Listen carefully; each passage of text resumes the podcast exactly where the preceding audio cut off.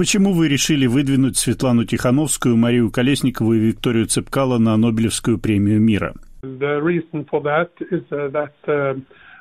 Я много читал и слышал о нынешней ситуации в Беларуси. Десять лет назад мне приходилось общаться с белорусскими оппозиционерами. Я посчитал, что настало время, чтобы и я публично поддержал этих отважных женщин. Вы выступили от своего имени как депутаты или от имени своей партии? Вообще, товарищи по партии вас поддерживают?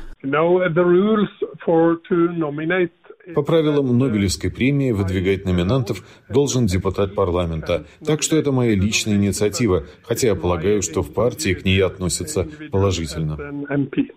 А сейчас, по прошествии уже более чем двух месяцев после выборов, вы продолжаете внимательно следить за событиями в Беларуси? Uh,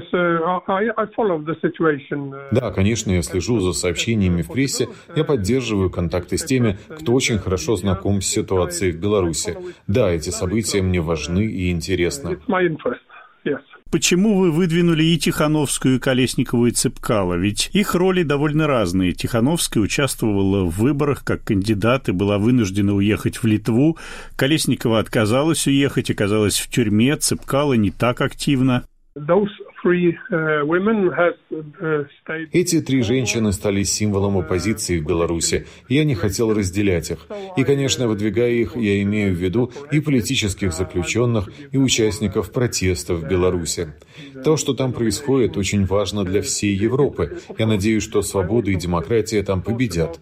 Номинация – мой способ поддержать демократические процессы в Беларуси. Поэтому я выдвинул трех женщин, находящихся в авангарде этого движения.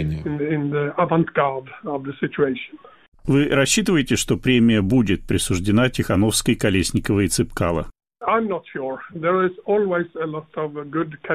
Я не уверен, что номинация победит. Каждый год на Нобелевскую премию мира выдвигается много достойных людей. Посмотрим, как будет развиваться ситуация. Для меня не слишком важно, чтобы они победили, но я надеюсь, что они победят.